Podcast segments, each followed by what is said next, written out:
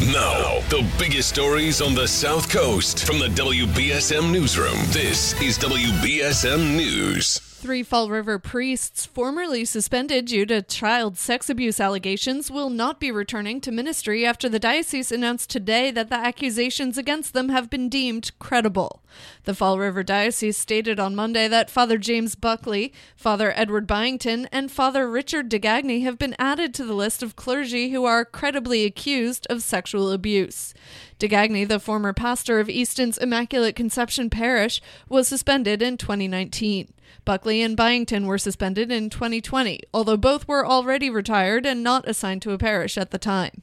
All three priests have denied the allegations. Late last month, one of Byington's alleged victims, Richard Eldridge, came forward publicly with his story.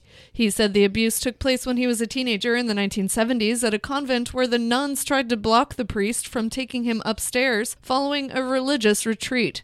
Byington is 82 years old and retired in 2006 after working in Attleboro, Taunton, Fall River, Westport, Seekonk, Somerset, and Hyannis. Visit WBSM.com for the full story.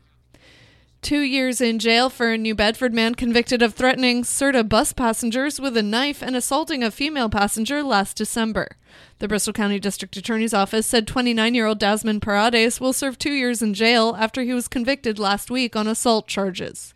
Paredes was traveling from New Bedford to Fairhaven on a city SRTA bus on December 19th, 2020, when he pulled a knife on the bus and threatened passengers, physically assaulting one woman by elbowing her in the head.